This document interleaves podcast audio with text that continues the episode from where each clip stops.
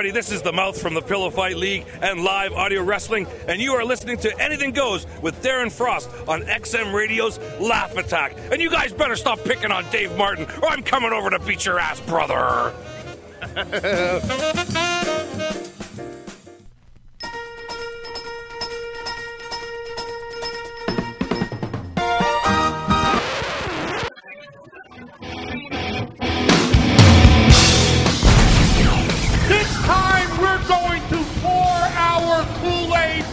throats of a new global audience that's going to learn that it all started here tonight.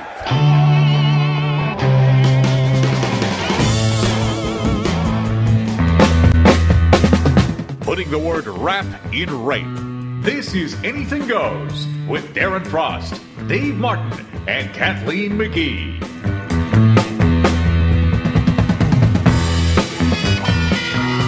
All right, welcome to Anything Goes with Darren Frost. We are coming to you like we do every single week here from the XM Studios in Toronto. This is a no holds bar talk show talking about events in the news, uh, stand up comedy, and uh, events in pop culture. Uh, and without further ado, along beside me is Kathleen McGee, but here's the host of the show, Darren Frost. Yes, welcome back to the show. Uh, a little weird show today. Uh, Dave Martin wasn't here for the main interview, but he came a little bit late. So today we're actually recording the intro before the actual. Uh, It's well, a fucked up It's show. a fucked up show. It's- Usually I'm a, a early comer, but today I was a late Oh, comer. that's what happens. Thank you very much, everybody. So you missed our interview with John Hastings, which we will be playing uh, very shortly. Um, this weekend, I had a fun little weekend. Didn't have any work to do, but uh, you know, went to the Santa Claus parade yesterday. and Did you? Froze my ass off for a fake human being. It was always fun to do that. Hey, you know what? He is a corporate icon, and don't you kn- don't you Yeah, dare diss I Santa. Claus, the man in red and Thank white. you, Coke. Thank you, Yorkdale fucking shopping mall. I- Thank you for eight minute wait between fucking floats. How does a parade have eight minutes in between fucking floats? It's got one way to go, and that's it. I don't get it. You want to you want to you want to parade on crystal meth, don't you? You just want to speed them running along. And, That's what I want. I think at the Santa Claus Day parade, they should take a they should take a mark from the Mardi Gras parades, and kids should have to flash their titties for candy. I don't think so, Kathleen. I think that's Jesus Christ. how Why big. How big do you want your titties on your Yeah. kids? I First don't of all. They're very small. I- I was watching the Santa Claus parade on TV, and I seriously cannot think of anything worse than parade commentary. Like those those the anchor man that they had, like it was just terrible. Well, was fuck, like what are you gonna say? I don't know, but it you got eight minutes to fill in between each fucking float. For God's sake, it was the worst. And then they would just ask all these kids, "And what do you want for Christmas?" And they were like, "I don't know." And it's just like, get your kids ready for television. My fucking kids know what they want. They tell me every fucking day. what do your day. kids want for Christmas? Wake up, Daddy. Are you gonna give me Ben 10? Uh, thinking this for Ben 10? You gonna give me a Ben 10 this, Ben 10 this, Ben 10 this? Shut the What fuck is Ben 10? It's a cartoon, and they want an Omnitrix. It's this magic thing they put on their wrist, and they become bigger things. It's just fucking. It's just horseshit. I remember the days of going through the Sears Wish book. What did you and picking want- out the Barbie dolls that I wanted. Yeah. what what did you want as a kid? That Back that in the your day, par- if if we got fucking just like a one toy, we were happy. All right, and they they, they could have been like dominoes for all we what, you don't you don't think your parents were ever like, oh man, my kid is so dumb. Look how dumb my kid is. When did my parents grow up in Jersey? That's, what I want my, to know. That's my Vito D'Amico voice. Okay, Dave was doing. I don't even know who Vito D'Amico is. what the fuck that was. But Vito. When does my mom get? Hey, you gonna eat your fucking food, or Santa Claus I ain't said coming down my- that Okay, chimney? Goddamn. Listen. I did a show this week on Saturday um, at at uh, at the the Underground Comedy Club. Whoa, bragging again. Go And ahead. It was really fun, and I got really super um, contact high. and then Dave start doing this Vito D'Amico Impression, yeah. Impression. I like Vito. He's really I don't know guy. who he is, but uh, like, but, But his he's got a impression is fucking funny. yeah. What did you He- say? yeah, my got a- kids are so stupid they drowned in my hand. my kids are so dumb, man. They drowned in my hands. Then I sold their bones for uh, make some uh, chopsticks and uh, All toothpicks out of my kid right. bones. He's got a bit of an accent. That's fair. hey, ever been so high and then beat it to- my kids are so dumb they could jump they committed suicide by jumping out of a basement window. That's how dumb my kids are. I'm Vito D'Amico. They, Yeah. they thought manual labor. I'm Vito was D'Amico and Darren Frost's mom. I don't understand how that works, but Your You- mom you sounds was- like that? because he was doing my impression of my mom. What I was, it kids was want? leading into my Vito D'Amico and and uh, what, you don't think your parents ever thought you were dumb? Uh, my parents, they, they knew I was still dumb. think you're They told me I was dumb time and time again. Trust me. They- So they never thought, oh wow, what a brilliant request for a gift this Yeah. season, Darren. Let me tell you though. I broke my leg twice, okay? Twice in the same place. And the first time I broke it, I walked around my house for three days. My parents wouldn't take me to the, the, the fucking hospital. I fucking crawled hospital? I crawled around on the floor for three days. My grandmother had to throw me on her back and pick me up like Yoda to take me up the steps every single day. Finally, by day three, they're like, maybe a six year old woman with a young kid on her back like Yoda is not lying about his broken leg, okay? They thought I was dumb. Oh, okay. So now we know why you're super scarred. See one why of the I'm angry? reasons. One of the reasons See you're so I'm angry? angry is because no one believed you had a broken leg. Okay, broken my mom used to get hammered in the '80s. Okay, and and ask if my me and my friends wanted fucking Mr. Freezies in January. Darren, okay? Darren, Fucking lucky Darren, you! I wish my mom would get Darren, it hammered was once the, in a while. Darren. It was the '80s. Okay, Yeah. let's just blame it on the decade. Okay? Not, the 80s. nothing happened good Can for anyone about in the everything? '80s. Yeah. Everyone who did anything. So you raped someone in the '80s. It was the '80s. Listen, it was the 80s. Everyone was crazy. We were doing weird oh, things, lots wearing of bad coke. clothes. You're putting your you know fingers in places that they shouldn't. Be. I, I, that's my favorite thing. I always love it when people blame the decade on anything that they've you know that they screwed up. well, you up just on. did. Yeah, I know. That's It my favorite thing to do. It was the '80s. He's segueing into a bit of his. I know. No, Yes. no, he loves to do this. I don't. I don't think. Yeah. You can't See, always set Darren me and up for my Kathleen bits. just talk. Yeah. Uh, I Dave, riff and uh, David's like, "How can I work this bit right in? I've got the Vito name down now, and I got the accent, and Oh, here like, comes the joke." like last time when you set me up for my Christopher Walken bit, that was not a setup when you were talking about the oh Country my Bears. God. And those are robots, Darren. Everyone's going to really be impressed with the interview with uh, John Hastings that we did today because there was no Dave. no Dave and no interruptions. And It no was- interruptions. It was a very no questions that went on for five minutes. Yeah, very intellectual. No, no creepy guy giving us a stare. See, this is what we have to put up with. See, he just fucking stares at us like this. Okay, what am I supposed to do? You go. Good one on me, Darren. There yeah, we well, you go. got it. There we go. Did That's you good uh, for buy that Argyle sweater, or did a lady buy it for you? I'm sorry. That, oh, that's a great visual joke for radio, Darren. People That- know what an Argyle sweater That's is, don't why you they? said Argyle sweater. So what? Yeah. That could be a very nice Argyle sweater. That uh, that uh, what's her face? Is there ever really a nice Kathleen said. Argyle sweater? Come on, Dave, with that According to, mustache. Kath, according to Kathleen McGee, there is. I When said she it said was it was nice. When she said it was it's- nice, and she told me to buy it. but you know what? All- oh, she told you to buy it. I didn't tell you to buy it. I said, should I buy this? And she Vagina told you to buy it. I didn't tell him to buy it. He, Vagina told he you to held it up and he's like, "Should I try this on?" I'm like, "Sure." And he's like, Darren, someone should dress you, okay? So let me don't start throwing stones when you live in a glass house. "A fashion, Shit. a glass seen- house Oh, of fashion." we touched the touchy moment with Dave here. Well- his glass house is what the fucking Gap, I think. That's what it is. no, it is. Old Navy. Oh, Old, Na- sorry. Navy. Old Navy is the Gap for poorer people. That's okay? exactly what it is. Exactly. So I, I- nailed it. I shop at Old Navy like no tomorrow. Oh, put, put, When put, I was there, down. I'm not Listen. putting her down. Okay. because I look fabulous. Right. Uh, when I was there, I got a Dick dress. didn't dress her. I got a dress. Cock did not dress her. Yeah. Vagina dressed you. Vagina did not dress me, Darren. Yes, he did. No. You picked it up and Vagina- said, "Should I buy No. this?" uh, j- uh, Can't vagina, you make a sweater decision vagina for yourself, approved. Dave?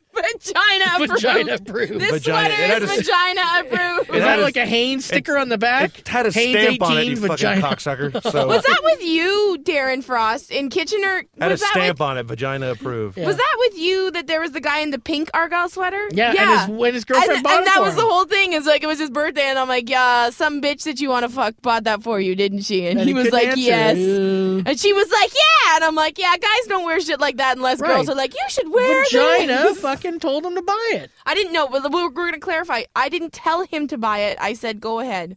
If you, No. I didn't say Why I, did he need the nod of approval? I, he, I- I, I don't didn't know. really. I I didn't. He needed I that. didn't pick it up for him and say, "Buy this." I didn't no, do that. I know that, but, he needed that. I did not need it. I would. I, I probably would have bought it anyways. He probably the thing is, it, it is a nice sweater. Oh, so oh backpedal, Darren. wait, no, no, back- wait, now Darren's backpedaling. Wait, wait, wait. Darren loves to do this with, to with me. the mustache. with the mustache, Okay. you know, it's a nice little combo. So when the kids want to get in the van, they'll look at the sweater and go, "I trust this guy," and then not look at the mustache as much. Why, You want me to molest kids, Darren? No, I don't. You are constantly creating up a scenario of me I want luring you to children stop into it. vans. I want you to stop it. That's, and that's why you have a Think pup. for yourself. That's why you have a puppy mill in your garage, just to lure children. Yes, I do. okay. Think for yourself. But and and you know, I love puppies. and you know, and, and Darren and everyone else is fixated on my mustache, and now I know exactly what it's like to have tits because I'm constantly like up here. My eyes are up here. Hello, they're up here, not down here. Not don't stare at the mouth. Listen, Right up here. listen. These I am my a man. eyes. Okay, Well, I have ideas and thoughts, and they don't come from the, my mustache. Well, some of them do actually now. Where where were we? Were I, we were at an ice cream place when I said, uh, oh, "What kind of ice cream would go well with a mustache?" And the guy just looked at me like, And the "Oh, guy was like, "This guy is an idiot." "Very funny asshole." So there's a, a big thing I want to talk about that happened in St. John's, Newfoundland. Uh, Glenn Foster, a comedian, uh, thatcanadianguy.com, was performing, and there's someone in the front row that was texting uh, on his cell on their cell phone or BlackBerry, and I'm assuming it happened more than once because Glenn got fed up. And there's a video on YouTube that you can check out. So Glenn took the uh, the gadget away from the girl and then texted the person. Uh, it was a guy she was texting and said, uh, "Fuck you, you have a small penis," and press send. Oh, was it? Yeah, was it like "fuck you"? Don't text me again. Yeah, you, have, a small, penis, and then and then put the cell phone on the chair and did not give it back to her right away. And this is becoming quite a viral video. It's already gotten thousands of hits in less than a week. Good for Glenn. And uh, well, it's, it's it's an interesting argument. Because It is- people are mad. people some people are mad because they feel that Glenn went too far and Glenn, you know, there I'm I'm kind of torn between it because Kenny Robinson also made brought up a good point on on the YouTube comment about the fact is she was just being quiet, doing her own thing. She wasn't interrupting the show. Yeah. So it is a little bit of too much of me, me, me, me, me. I just care about the people that want to listen to me. She paid to get in. What the fuck can you do? That's one. I'm not agreeing with it. I'm saying that's the one side of the argument. I think that if it's not intrusive, if it's not beeping, if it's not vibrating, if it's not bothering other audience members, suck it up and just let them text. Because why do you want them to pay attention anyway if they're not going to pay attention? But It's disrespectful. it is then leave. disrespectful. Go to the back. They do need to. It, it needs to stop. Cell phones, but I see comics on this. I'm on my cell phone sometimes in the back, and I feel. But are you rude, in the front row? No. The, if you're in the front row, it it's it's completely uncalled for. In Edmonton, Andrew Iwanek, um, who's a who's a comedian from Edmonton, he's a little bit wacky. Does- Does he wear Argyle sweaters? he actually does, and he looks really cute in them. Okay, good. But anyway, so um but he had a girl texting in his show and and it was actually making noise and she was being obnoxious. So he's like he he didn't even ask her. He grabbed the phone. Right, that's what Glenn did. Just took he it, yeah. started texting, and this was like classic. This was like this is an Edmonton moment that we talk about all the time. It's like he texted this person, "You were great last night. Can I see you again?" The person texts back and said something, and then he goes, um, "I just wanted to tell you something. You should probably get tested. My vagina looks like a rotten pomegranate." it was Wow. so funny He, he's good if he can text the word pomegranate. I don't know how to he spell is that. lucky that he didn't get in. Like that, that girl could have really been a bitch Oh, about yeah. it and done something. He was lucky he got a girl uh, that did it. Andrew Iwanek is a person that can. He will put a girl on stage and figure out the size of her vagina using algebra. He will braid their hair. He, Right. for some reason, he has this charm over women. But I mean, it still doesn't excuse anybody from using their cell phone during a show. Leave the room. I don't give a shit. You know what? I, I I I think Glenn's totally in the right. You know, this woman, she's up front. She's paid to go to see a show. Even if she didn't like Glenn and she wanted to text, get up out of your fucking seat, go to the back of the room and text whoever the fuck you want. In, in my opinion, it's disrespectful. I've seen people like this weekend. I hosted a show for Kenny Robinson at the Downtown Club. Right. And someone in the front row had their hands underneath the table and they were texting. And then I, I called the guy out and I said, first of all, if you're going to be a jackass and you're going to text, at least do it above the table or go to the back of the fucking room because you're just sitting there and you're te- and you're with your hands underneath the table. You look and you're staring down at your crotch. It looks like you're sad or depressed and some horseshit like that. It was just like I, I couldn't imagine. It was just I, I was I don't uh, no excuse. What was and what was Kenny's excuse for Glenn should not have done that because He didn't say he shouldn't have, but No. he could What what was understand. his argument? his his argument was more. I mean, I can pull up the clip, but his his argument was more. There is that sense of eh, who cares? Like they could just be staring off into space in the front row. You're not going to connect with everyone. If, you know, you just concentrate on the people that are connecting with you, and it's not so much me, me, me, me, me. Because really, it is ego talking. That this one person, how dare they not be watching the show and watching me and communicating with someone else? That It is is- the it ego of it.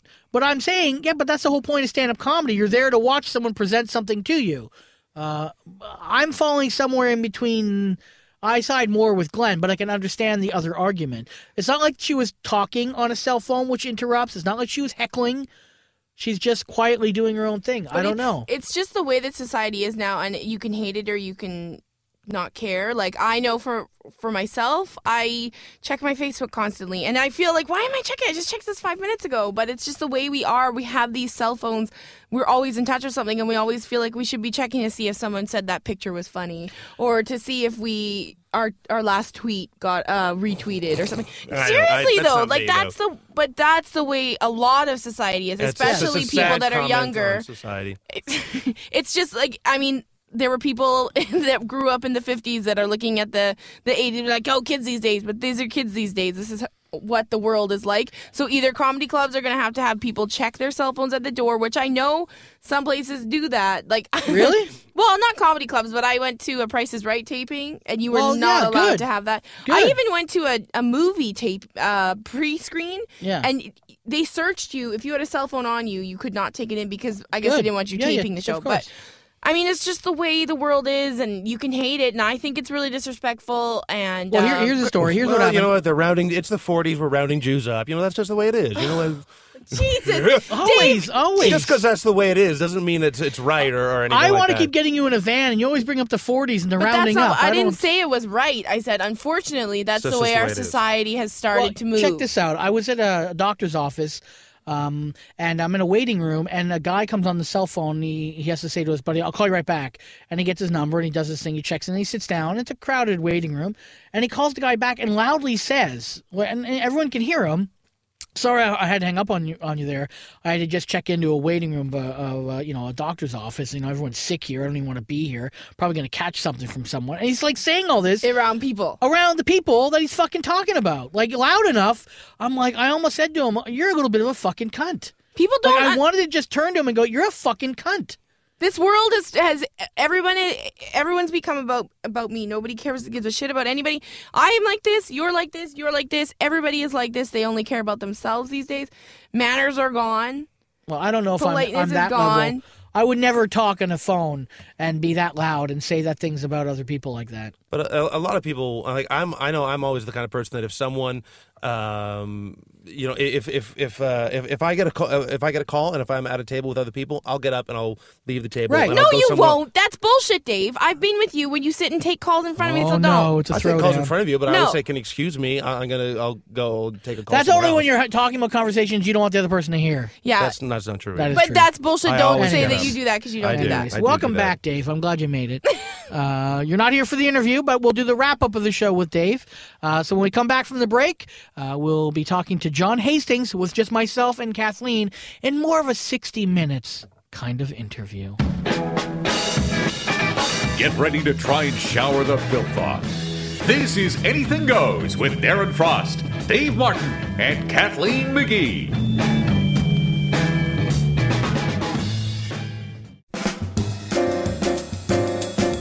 Uh, hey everyone, this is Nug, and you're listening to Anything Goes with Darren Frost on Laugh Attack XM Radio. I listen to it too, so now I'm listening to me listening to me. Weird.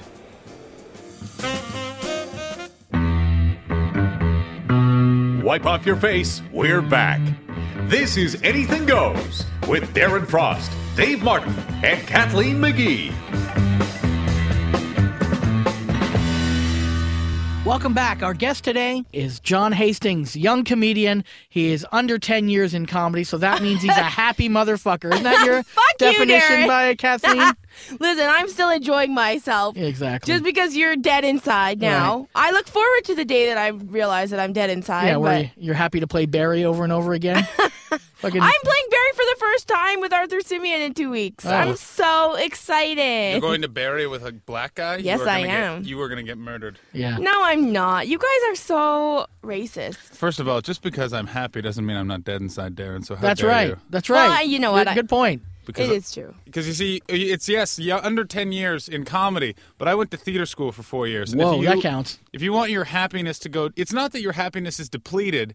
It's what it is is that there's too much talk about emotions for four years, and then you have to light that professionally, Right. and then talk to a gay man who's wearing some sort of spanks that are sparkly about a dress, and then you just want to go home and cry. So there's a lot of there's a lot of hate and bile inside me. But I Did you go to a prestigious theater school or did you Um, go to a community college? I went to a I went to Concordia University, which Whoa. used to be prestigious. When I went there, was like eh, not so great, and it was like starting to get some reputation. It was in Maclean's this year, Wow. Ooh, Maclean. Maclean's. according to my um, alumni u- newsletter that my mom read. Was that in the told me about same uh, same issue, or they said that all the corruption is in Quebec? Yeah, uh, I don't know if it was the same issue, but that's completely true. I think we can draw a line there. All the cor- corruption in I- Concordia. Here's the deal: there is a lot of corruption in Montreal. I lived there for five years. It's the only place that I I have seen like a nice, reputable coffee place paying protection to the mafia. Yeah, there's a mafia. Listen, my uncle is Italian. He's originally from Montreal, and he would always tell me when I was a little kid, he's like, "If you don't behave, I'm gonna go send you with my mobster relatives, send you to live with them." And I was like, "Cool." Oh, it's yeah, it's completely true. Most bars have a guy who's there who is the bar drug dealer. There's never street crime ever in Montreal because they don't want any heat, and it's it's fantastic. It's a very safe city. Unless you know you accidentally shove a guy in a bar and turns out he's a Hell's Angel, then you're going to get an ice pick in your eye, and your uh, grandmother's going to get raped. So Well, I know that, but that What's sounds. wrong with that? What's Can wrong I with say that? I rape understand. on XM? Yeah, you no, can. you I can't. don't- I don't know You why- can. You know what? You can actually rape on XM. That's right. you can do penetration. You can. Yeah. You can do full Darren, penetration. I'm, I'm shocked that you haven't done that. On Oh, this I show have. yet. Why do you think Dave's not here this week? He's taking a week out. right. He's, His, his colon poor needs a week ass. off. How do you interview guests when you're uh, so you're just buggering the shit out of Dave Yes, Martin yes. where he's like, okay, so here's my point, Darren, Yeah. and then you just have you just like I don't know why I hit the microphone, but I was trying to simulate. So it's that noise. Yeah, over and subtly- over again. Yeah. Oh wow. And that's why me and Dave have to be in another room, and then we have you and the other people interviewed in this room. You can't Yeah. see what's happening. You can't see the dead insideness of Dave. That's why he's Well, because it's sort of above, everything is still, and then below your hands are a flurry of That's movement on his crotches. He's trying to sidle away and find some mace, and you just cackle and say, "I'm a AAA headliner, motherfucker. Now suck." take this or you're gone. Yeah. you want to be in showbiz, showbiz, you suck Frostman's cock. Do No, you, I- I do you don't- ever refer to yourself as Frostman? No, it's always Frosty. The people call me Frosty. Yeah, that's true. Yeah, Frosty. Or people see me in public, they go, "Hey, fucky," which is really great with my kids. You know, that's always fun. Like, Yeah. look who's around me. Then maybe use a word for my stage act. I got news for you. If you want to make about a $100,000 in this business, and I'm sure you do, here's what you're going to do. You're going to sh- find that famous video of you rubbing your bum Yes. on that guy. If you have that on tape, I don't have that one. oh, if you did, I that would be just, I would just pay Fucking gold. your kid's face oh, th- oh, at 18 watching that video being like, Dad? yeah. Well, there's lots of videos that they're going to be like that, anyways. I don't need the rubbing in the face. That one. one in particular, I think, would be a little because you have to. Yeah. I think 18 though, because then they're completely legal. You're Yes. absolved of any problem. You're Yes. like, I got you here. Yeah. Now guess what's paying for not much, but this. Yeah. Click. How do you think you're going to university? Daddy had to rub his ass on an 18 year old kid once. Yeah. What's mm-hmm. gonna happen though, Darren, when your kids? How old is your oldest right now? Seven. Okay, so I have two half brothers and they're seven and nine, Yep. and they Googled me, Right.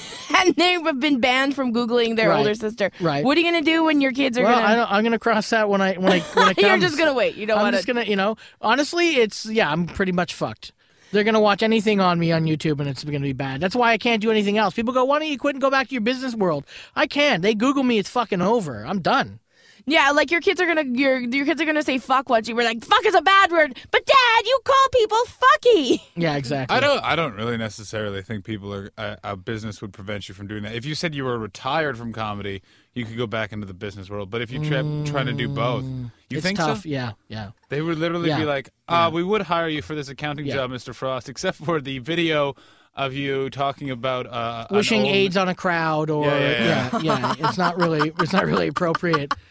There'd be one hell of a Christmas reel if I got a job, and then all of a sudden this just comes out. Look what we found about this guy. Oh, that's an excellent point. Yeah, it's very, very difficult. Now, you, I always thought, for some reason, I always thought you started in Ottawa because I don't play Montreal for my own reasons, which we will get into. Shocked. Uh, but Shocked that you um, will talk about yourself. I always Dan. saw you in Ottawa, so that's why I'm like, oh, you started in Ottawa, but of course you didn't. You started in Montreal. Yeah, I started in Montreal. Uh, pretty fascinating. I was a theater actor, and someone told me you can make twenty five dollars a night Yes. on a weekend telling jokes.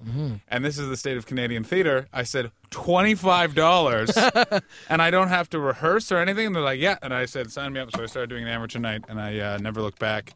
Um, and yeah, it was pretty exciting. And uh, yeah, it's interesting. I liked Montreal as a comedy city to learn in. And uh, I think there's a big lesson to be learned, especially in Canada, that people should be very careful when they come to a place like Toronto because there are a lot of rooms.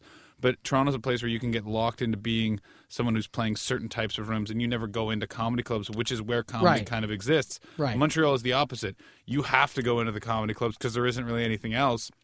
And I found There's a couple small rooms, but it's not yeah, enough. Yeah. There's a couple of small rooms, and it's also nothing's going to sustain you. And at the same time, it's also you're not going to hone your craft. Like in Toronto, you can go to a place, you can work just some place like Spirits, which is sort of an inside baseball thing for to say on the radio. But if you work there, that's very similar to a comedy club, so you can get the same experience. In Montreal, there's no room that's like that. There's like Right. shows in lofts and stuff like that, but it's not the same as a comedy club experience. So you really strive to learn how to do that craft and get on and do seven minutes. And they also have sort of rules, and they kind of watch you like there.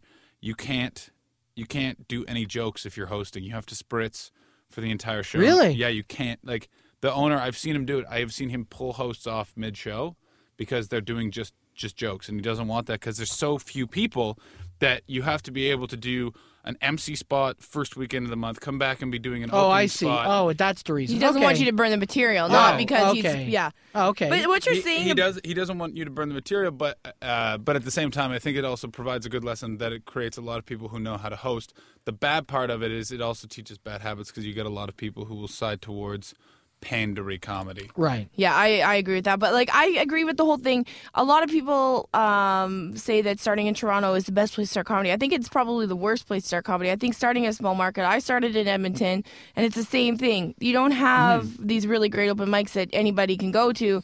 You have Yuk Yuk's, or you have the other people, and you've got to work on their stages and follow their rules. And I found that comics that start in smaller markets are more respectful of stage time than comics in Toronto. Because comics in Toronto, you can go to four different shows a night. One of them might be quality, and the others nobody's listening to you, or it's just comics. But like you're, they're still like, oh, I'm doing four shows a night. I'm doing four shows a night. But you're not sticking to your time. You're mm-hmm. not following because when I was at Yuk Yuk's, if you went over your time, you would not get a spot for a month.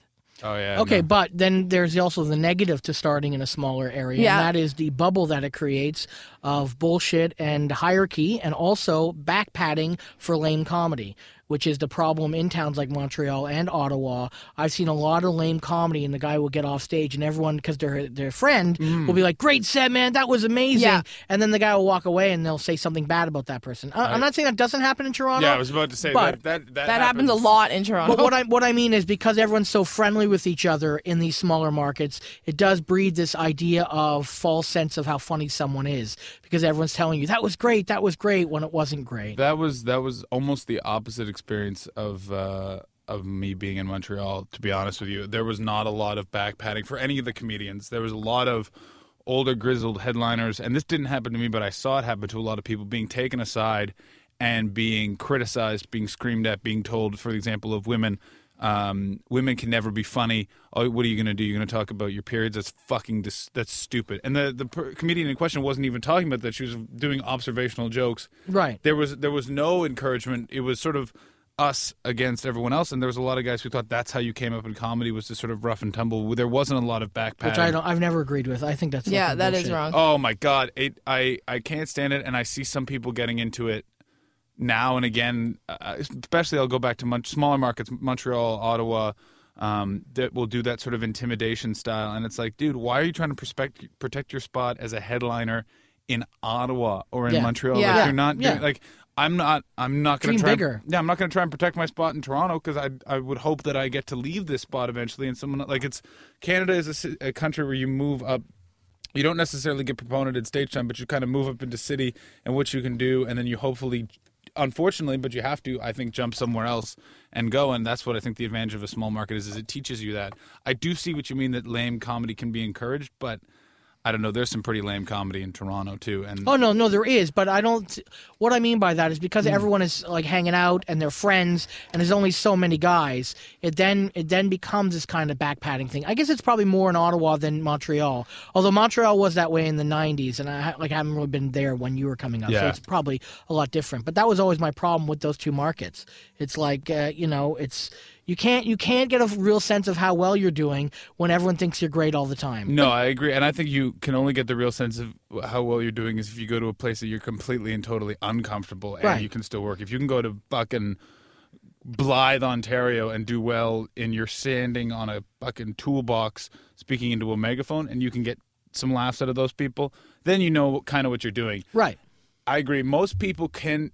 I wouldn't say not a comedian, but an open micer could do reasonably okay at the downtown Toronto club on a Friday in front of a hot crowd because they're just there to laugh.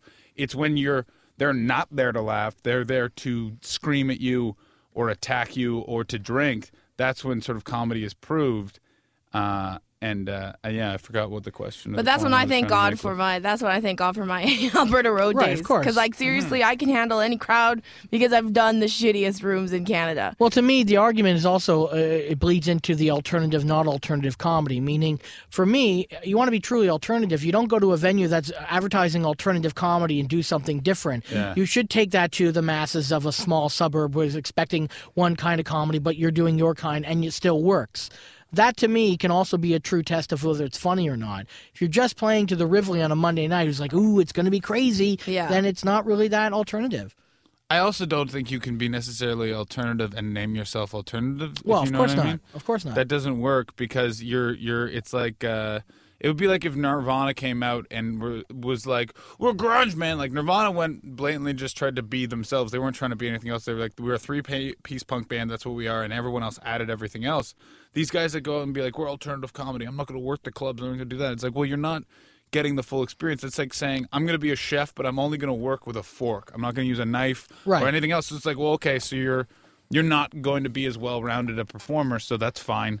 Um, I Get- think most comics that are labeled alternative comic comics are not labeling themselves that. Oh, Other no. people do. It's it's just like it's those people that are like, I'm alternative. I only produce my own shows. Fuck the the corporate comedy world. Fuck the clubs. And it's just like, no, you're just not good enough to get on a roster. Well, like, to me, to me, there's a period where people thought Doug Stanhope was alternative, and to me, Doug not. Stanhope is not alternative. He's, he's traditional, he's very I- very traditional in the way he presents his comedy, and they're his thoughts and they're original thoughts, but it's a traditional style. It's not fucking with the style or Yeah. fucking with presentation. So I don't understand why it would be considered that. Oh, right, it's a label that gets people in that don't normally go to comedy clubs. This Yeah. is a sidebar conversation, but I was actually I watched Janeane Garofalo's comedy for the first time. Right. People always talked about it, and that to me was an alternative com- comic. And I, I don't want to offend anyone, but Right. the alternative, of course, from comedy is not funny. Right. And that's what it was. It was so goddamn irritating. And and if that's what alternative comedians are trying to strive for, towards, why are they trying to be You- a then you don't wanna be an alternative It's comedian. literally there was a four minute joke about Spanx.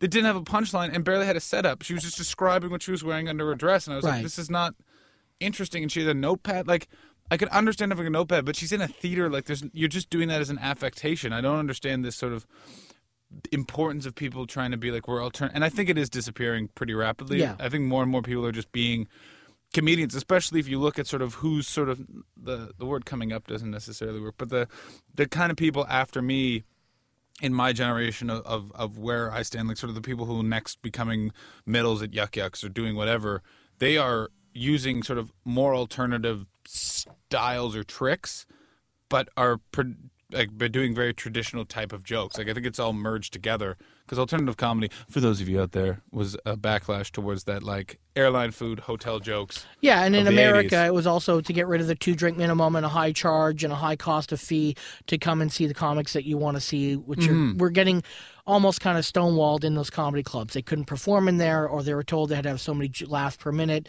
There, there was a need for alternative comedy, an alternative to comedy clubs, but I think it, like anything, it just became a flash in the pan. It grew Mm-hmm. too big, so therefore the ones that started it weren't too happy that they probably started it. Well, it's because everyone's obsessed with with labeling people. Like, I don't want to be a female comedian. I don't want to be an alternative Sorry, you comedian. are. No, but I want to be a Sorry. comedian. Oh, do you? But no, it's just that's what it is. Like, oh, okay, well, you're a girl, so you can do the all girl show. Yeah, I can't do the all girl show. I know. Well, you know what? I just did the gorgeous ladies of stand up, and guess who was on that show? Boyd Banks. Right? that was awesome. Was he dressed up like a no, girl? I was a little oh. pissed off about that, but. That's fucking misrepresentation. yeah, no, I know. I'm not saying, oh, I don't want to be a girl. I'm just saying that, that why can't people just be like, oh, it's a comic?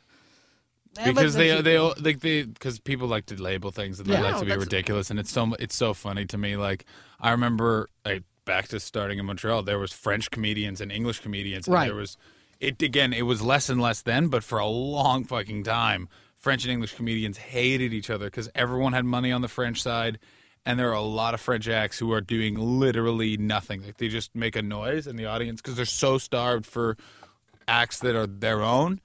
They just Love them. applaud and go crazy. Like Oh, if yeah. you want to see how to make a star system in Canada, you look at how Quebec did it, which is Sure. that they literally just went to the people and went, "What do you what do you want?" And they're like, "We want French musicians and we want French comedians."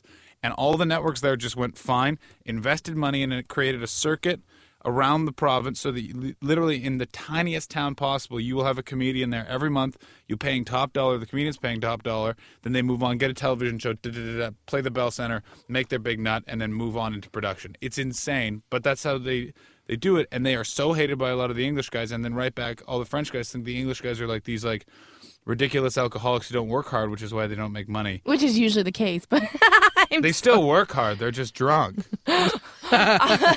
Yeah, those aren't mutually exclusive, are they? Oh God. I hope not. I don't even drink, but I've seen a lot of great comedy from people that are drunk. yeah, that's true. See, I but can't, the, the I thing can't is. I have no problem with the whole idea that the, the French got together and almost they also created almost like a union in that if you're going to perform, you cannot perform for less money. They didn't. They- They, they- didn't like create. They are part of the actors union. and They're part of the UDA. If you're a French comedian, you're part of ba- the equivalent of ACTRA. Right, but that does not cover live engagements. It does. In Oh, it does? their union. Oh, do we wish we had this union? Like literally, like it, the, it covers live engagements. It's all one union. Um, and I saw there was one issue. A friend of mine had one issue where he literally his rider, and he's like, I don't care, but I have to do this because the union will be on me. Right. He makes one call, phone phone call, and I think I may have it may have been two minutes, and there was like black car steward out in going. Why isn't this for uh, my performer? This, this, and this. You're getting fined this amount. You have 20 minutes. Go. And because and the thing is, he's like, yes, it makes me look like a dick, but at the same time, Yeah, it keeps- he's got health. Yeah. He's doing well. Like, Yeah. and like that's the thing is, I'm he- playing to 30 people in fucking Barrie. Yeah. Yeah, It's, it's just what a normal person would expect out of a Yeah. job. But but you had a good summer this summer. You were at Just for Laughs and you won the homegrown competition, which is a which is a did. big deal for a Canadian comic. Going home and doing it there. Yeah, it was a little messed up. Uh, it was a little bizarre to do that. Um, yeah, it was one of the most bizarre things in my entire life. It made me feel, uh, made me feel successful for the first time in comedy, which is nice. Because as much as uh, getting paid for it's nice, sometimes you're getting paid for it and you're in Barrie and there's ten people and you're like, this Yeah. is blood money. Yeah. But going there was crazy. It was one of the most stressful things I've ever done because it was basically a week of me sitting with seven minutes of jokes and drilling them into my head. I didn't get to I didn't get to enjoy the festival in any sort of traditional sense, like most people go and. Um, And then, that was your first time there, right? it was my first time there. yeah, no one enjoys the festival their first time there. Everyone goes and gets bombed. I I didn't. Yeah. I literally sat in my hotel room, smoked a inordinate amount of cigarettes, and went over my set, and then just would go to shows and then go back and do it again. Uh, and it kind of worked out because in my head it was the only time that I was like, if I don't win this, I might actually just quit because it's sort of like one of those things where it's like, it's not that this is a super important thing, but it's No. just I'd put so much into it, Right. uh, and then to win it was insane. And I legitimately thought uh, I wasn't going to. Like, there's also a lot of rumors around it if if it's fixed or not. I honestly have no idea about that. It just it felt insane to win. I would describe what it was like to win, but I have no idea. Like, I literally they said my name. I remember crying in front of the crowd like a little little little pussy. And then my mom hugged me, and then I kind of came to on the stage of the Comedy Nest in Montreal. And I have that clip, by the way. It's going to be on my next DVD of you crying and then hugging your mom. Beautiful. Yeah, great. Yeah. and you're just calling me a pussy and then running up in your leather chef Outfit. outfit and fucking my head. Yeah. Um, yeah, and waking up in the Comedy Nest, which is a place you never want to wake up in Ouch. because uh, it's um, it's a nice club, but it used to be, it should have been a Payless shoe store, is what it was supposed to be. in the Montreal form old Montreal in the Forum. Montreal form So here's the issue with it: it has giant high ceilings, and a lot of um, Um, Montreal has an area where they keep the old white white people called the West Island. Right. And they're literally kept there until they die. And there's a giant cemetery, and then you go into the cemetery, and you, you just and then it cycle repeats itself. And they like to come to the Comedy Nest, so it's like you're literally playing all these amazing Just for Laughs shows. Then you go to the Comedy Nest, and it's just an older crowd. And like my last show there, it was like Derek Edwards, Mike Wilmot, Steve Patterson from the Debaters, and then like me and Nathan McIntosh, and we're like, I can't believe, and we're with our favorite comedians, and every single person struggled on that show. Just because that audience is just so rude, and that was like the most Yeah. nice part because it grounded me right back. And oh, like, Oh, yeah. you literally went from This is a big deal. The people in that competition would have liked to win it. You won it. There's a ton of people who want to be part of this. You won it. Good for you. It has been 30 minutes, maybe, since you won it. You are now struggling through trying to find a laugh with the same set of jokes in front of a sold out crowd at the Comedy Nest, and that just makes you feel kind of good. But that's what happens in comedy. Like you win something, it sort of legitimate legitimizes whatever I can't say the word. it makes you feel good about yourself. It Does. makes your family be like, okay. you. it makes your family realize, okay, this isn't just a little thing. That's and good you go, transponding. you there, do the thing, like you do the show, you have a great time, and you're back at Yuk Yuk's the next night doing it for 20 people that don't Oh, have yeah. an idea And- who you are, don't give a shit. And it's, but that's what I like about comedy is you can't get too full of yourself. You can't get your let your ego get out of control because it's it'll crush you. And because as- none of the comics give a shit about anything. They're all jealous that you won. You know, it's that's just the way That's it the is. other funny thing. Is literally that was so funny to me. A friend of mine, a very good friend of mine, was in the competition uh, with me, and he got emails within 20 minutes that he should. One guy, well, this is my favorite one. One guy wasn't there, wasn't there, was in somewhere else on a road gig because I know someone who was with him. Said to my friend, "I was there. You were robbed." and I was there in my mind. and that John Hastings has stolen some of my material. and I, I literally, I like took all my power. I took the higher road and was like, I'm not gonna contact this guy, but like the joke in question involves my name, and his name is not John. His name is something else, Right. That starts with a K and ends in heaven. So how does that like? like you can say names on the show. We love it when people say names. I can't. I can't say names because this guy's a bit vindictive. Uh, but it's sort of that sort of idea. Is that's my, and actually I like too is that people care that much that someone else achieves that they're like, I'm gonna make up a lie. I'm Yeah. gonna make up a lie.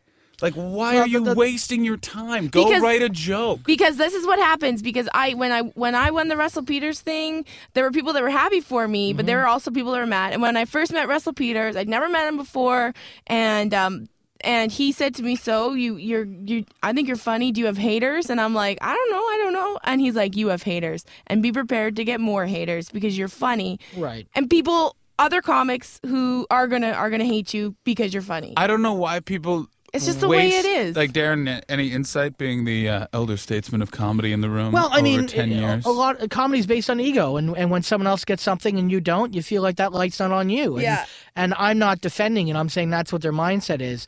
But what they don't understand is that they're not in the same league as you. Meaning, like me and you, will never ever go for the same thing. No. And TV, and acting, and a voice, we will never go. So if you get something and I don't, getting It's upset no about comment it on you, is a comment on my ego. Is so out of fucking control. It's like I've seen like black comics get upset with white comics and something. You guys aren't in the same category. no, it's it's and it's and not- It's, it's also I think it's individual. It's an individual sport. and You can't compare. It's also the same thing. Like if you are in a relationship, with Well, of course. and you compare yourself to another relationship, that's going to end your relationship Yes. faster than anything. Right. Same thing in any sort of performance art because uh, you hit the nail on the head. We are very different acts. Right. People are expecting different things. If you- exactly like if you walk on stage, they're looking for you to do what you do. Right. Like you can't. I don't know if you necessarily are aware of this. I actually want to talk to you about something uh, too. Um, but are aware of like that you do look like someone who would be doing dirty comedy. I look like someone who might not be doing necessarily what I do, but in that vein, like I can't go up and be like cocks, vagina, rape, Right, Because right. I'm six four and it looks like I might rape someone, Right. You know what and I mean? And it's not part of your act though like you it's like if i start do all my jokes and then and so what's the deal with this like it just doesn't work it doesn't flow and so i mean i find myself getting frustrated and, and jealous of other people but then I, i'm working really hard at just being like kathleen shut up because oh. you're getting opportunities that Yeah. Everybody gets getting. jealous, and there's Yeah. nothing wrong with that. But you have to be self-aware that you are getting jealous, Exactly. and you have to put it in check. I mean, I've been jealous of other comics that get things in my category because I want them. But after a week, I become happy for them that they got it. Maybe Exactly. it took me a week to go, oh boohoo, I'm boohoo me, and I deserve it. But generally, that goes away. And when you're in it long enough, you just know your own feelings are going to be a certain way, and you have to accept them. That's and if all. you're funny enough you're going to hit those marks and you're going to get them right, Let me say, I was jealous of Darren's appearance on, I think it was the National that he posted on YouTube a couple of weeks back, when he was a very different type of comedian. Oh, I love that. Oh, the happy pant days. Yeah. All right. Let's. I because I I don't know Darren that well. Yeah. I did know that he was a different type of comedian, but I'm Sure. I'm, Different type of comedian. I am. I'm fascinated because I was a when I started. I was like I did uh, impressions. I was sort of like trying to be all weird and like I did an impression of a ship, all that sort of stuff. I did not. I did that for like two months and then sort of turned into just a guy who talks. right. It appears to me that were you headlining? Headlining. Okay, so Headlining, man. I couldn't walk down Yonge Street without people coming up to me and yelling at me and yelling my catchphrase at me. And I mean, that shit used to kill. but here's the question: Comedy is based on honesty. Is that the real Darren? Or No, is of course the not. That's Darren? why I got rid of it. this is the real Darren. That's why I got rid of it. Now, but People wh- would still say to me off stage, "It's like you're hilarious off stage and you're angry. What do you keep putting those funny pants on for?" And I'm like, "Well, because you know I want to entertain the crowd." And at a certain period in your career, it takes some people longer. You realize you're not really there for the crowd per se. You're there mm-hmm. for yourself. Yeah. Some people that takes six months. Some people it takes five years, and it depends on who you are. And that's what happened. Okay, so but what was like? What was even? What was that Rain Man thing? Because I tried Oh, to do yeah, I don't math. even want to talk about that. No, too bad, buddy. Because I, came. There's nothing funnier than someone developingly challenged to have to fucking masturbate. That's hilarious. You take someone with a problem, and you make them masturbate. You can do that with anyone. know, A it's true. celebrity Hey. masturbating, an impression masturbating. It's masturbation. my first joke was Stephen Hawking masturbating, and I just stood on the stool and went, mm, that wasn't even my first joke. I was a better guy than that. Uh, but here's my question. Uh, what was the transition from? Was it like a day? Was it a week? Like no, it took, you- a, it took a good year because I was a headliner and I had to get material to replace all that material. So it took a long, long time. In fact, there's a, a one hour documentary on my new DVD where I talk about this extensively and show clips of the funny pants and all the eras in between to where I am now because people don't believe it exists. People who don't know me and don't know me more than 10 years, they go, fuck off, it's not true. Then I posted that shit on YouTube, and the number of people that have said what you have said, they can't believe it. I put it out there so everyone knows, you know? It's like, I may think I'm all that in a bag of shit, but look it, I'm not. I used to be that. You know, Oh, we no. all can grow from shit, you know? I don't think there's one comic that was really good in their first year. Very think- rare. I It's think- very rare. I know some people who've claimed it. Probably Well, have. claimed yeah, it, yeah, That's those comedians saying that, not not And let's other not, people. and let's not pick on Dave Martin because he's not here to defend himself. Boom. Okay, well, gotta unfortunately, we have to wrap this up, but we're going to have you back in a couple weeks because we are going to talk about podcasts, and we're going to have you on because we, you have a podcast, right? I do, I do. It's called News Talk Go. If you want to go to www.johnhastingscomedy.com, just hit on podcast, hit subscribe, and you can hear my nasally groan uh, talking about uh, the stupidest news of the week with uh, comedian Matt O'Brien. Okay. And then we have guests on. It's basically what you guys are doing in here, only without the technology. We do it in his bachelor apartment yeah, all with an good. Mm-hmm. omnidirectional microphone. But here's the thing: this is the this is my f- final salvo, and I think Darren and Kathleen and Dave, if he was here, would agree. Is the comedians inherently we like the sounds of our own voices. Of course. So you see, Darren decided he wanted to get himself a place where he can come and talk and do jokes and entertain in a different way. That was the same thing with podcasting. If you're a young comedian, I don't know where you are, but find other ways to be funny. Don't just rely on stand up. A lot of guys rely on stand up or sketch or improv. And like, you got so much technology right now, it's absolutely insane. That uh, Patton Oswalt recently said, and I think it's completely true, that if you don't figure out how to make money at this, it's really starting to become your fault because there's so much out there to do it. And here's what I need you to do help me make some money by going to News Talk Go and subscribing for free. There we go. I Yeah. was wondering where the, the message was going to Sleazy be. little salesman I have sitting All right. next to I love it me. too. I had them both on the edge of my seats. That I was like, I could make this really nice, or I could fucking just uh, pull the ripcord. Sleaze, please. Listen. But where are you going to be this weekend? I'm going to be at the Halifax Yuk Yuk's Thursday, Friday, Saturday. That's two shows Saturday, both 8 and 10, and then uh, 8.30 both Thursday and Friday. Me and that Canadian guy, Glenn Foster. So he's going to talk about taxes for a good hour, and uh, I will probably, I don't know, I got, the, I'm working on a new joke about how uh, God's an asshole, but in a good way, which I think I might debut for the Haligonians. I don't know. I'm just excited to get The drunk. real It'll be comedy, fun. the real comedy is going to be watch Glenn try to pick up chicks afterwards. Okay, we'll talk about hey, that. I'm later. that Canadian guy. What? Yeah, who aren't we all Canadian? Okay, so uh, thank you, uh, John Hastings, for coming in, and please come back when we do our podcast episode. All right, goodbye. Yay! Sometimes joy is a four letter word. This is Anything Goes with Darren Frost, Dave Martin, and Kathleen McGee.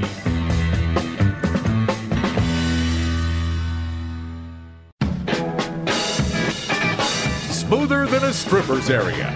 This is Anything Goes with Darren Frost, Dave Martin, and Kathleen McGee. Okay, we're back, and that was our nice little interview with John Hastings. Didn't that go very well, Kathleen? Yeah, he's such a nice boy. And it was really neat how we got the interview through without somebody going, "Ah, bah, bah, bah." Uh, Darren, uh, why do you always have to? Um, but uh, this weekend, uh, that was a reference to me, wasn't it? Because I Oh, wasn't here look for who the showed interview. up again. Yeah, look who decided to fucking show up. what uh, what's going on this weekend for you, Kathleen? This weekend, I will be in Kitchener with uh, Chuck Byrne and Brian Hatt at the Kitchener Yuk Yuk's. So there's two shows Friday, two shows Saturday, and that will be fun. That show, that's my, one of my favorite Yuk Yuk's, Okay, Kitchener. and Dave, what's going on with you? Uh, next weekend I'm going to be on Saturday, two shows at Time to Laugh in Kingston with Kate Davis. Uh, one show I think it uh, it's either seven thirty or it's either seven thirty or eight, and then the other show's at ten thirty. And I will be at the Oakville Yuk Yuk's. I'm emceeing. I'm not sure who I'm emceeing for, but it doesn't really matter. I'm just emceeing. You're a nice guy, Darren, I'm a nice guy. It's you're it's horse shit. The world's a nice place. And you can go and get a Wendell Burger I could go get a Wendell burger. or right. the Chicken Schnitzel Club. See, I know what food to order at what Jesus clubs. Christ. It's so good. Kathleen should have her own show where she just like does a set somewhere and then And she eats. goes off and then she eats and then because I like it. and then and, uh, wakes up and does the whole thing again. I have a feeling, Dave, you'd probably watch anything Kathleen is in. I don't think it really has anything to do with food or anything else. I just think you'd watch. Uh, yeah, I would just watch with my hands above the table, not texting or anything like that. Rubbing that mustache. Mm. You are fixated on the stash. It is, Because hey, it is a- creeps me out more than it probably But creeps you know what else it is out. though it is a fixation because mustaches are not the norm and uh, you know i am a fan of the mustache and uh, i appreciate all of the the the stuff that's gone into ball cancer this month Oh, you just you uh, you appreciate the uh, what men are doing and uh, Yeah. raising awareness yeah through their stashes. yeah exactly See, I don't know. When I, if I see one more mustache, I'm like, maybe cancer should win.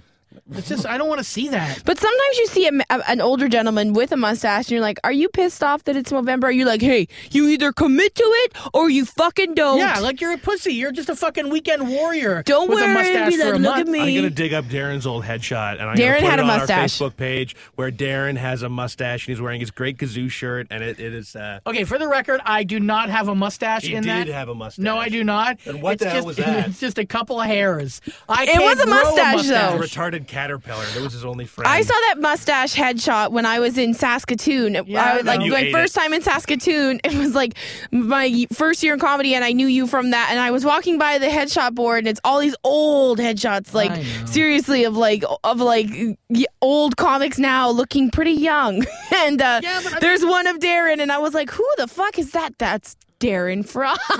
yeah, yeah, yeah. A long time ago. But you know what? I grew up. I realized a mustache isn't a cool thing. It's like it's fucking disgusting.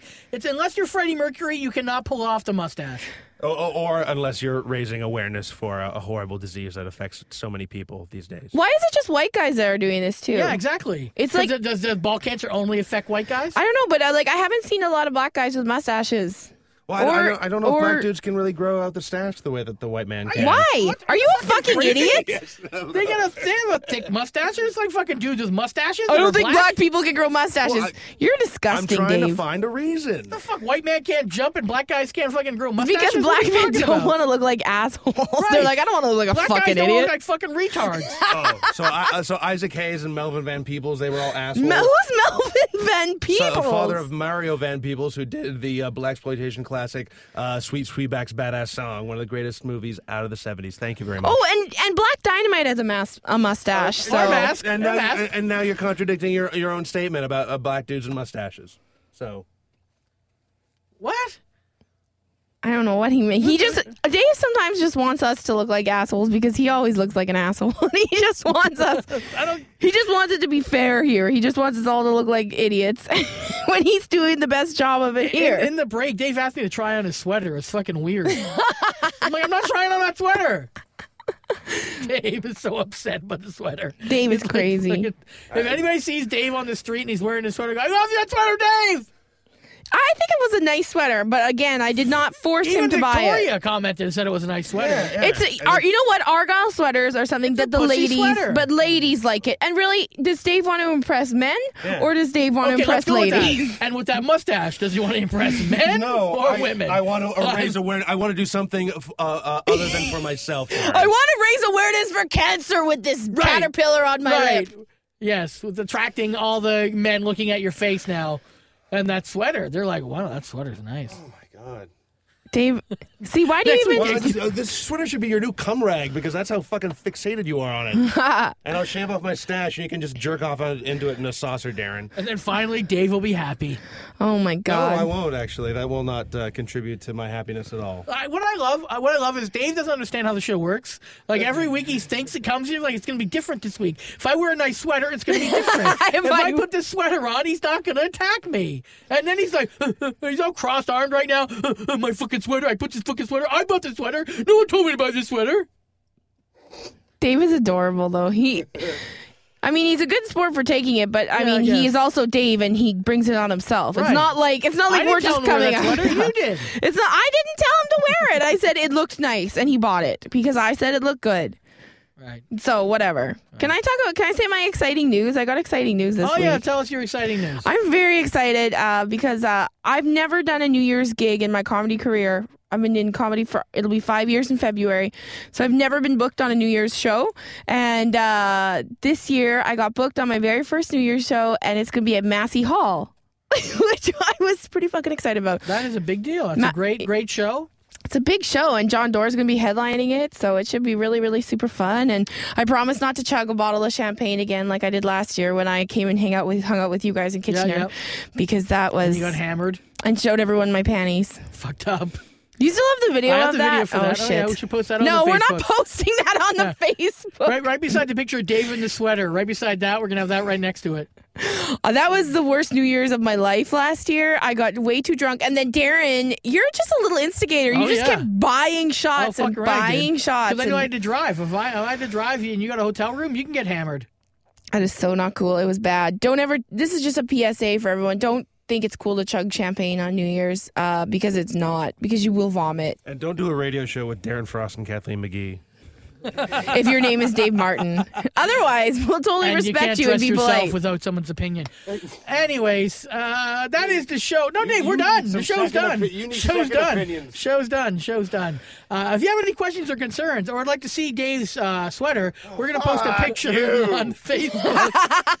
on Facebook. If you have some emails, of, of anger emails about David, Dave's David. nasty sweater, please email us at. You said it was nice. Dave is gonna be looking for Christmas gifts. So if we want anyone who, who's got a really shitty sweater to send it to the XM studio, I'm gonna find the sweater my sister bought me that had elephants and trees on the front when I turned 36. I'm gonna get that sweater for Dave for Christmas.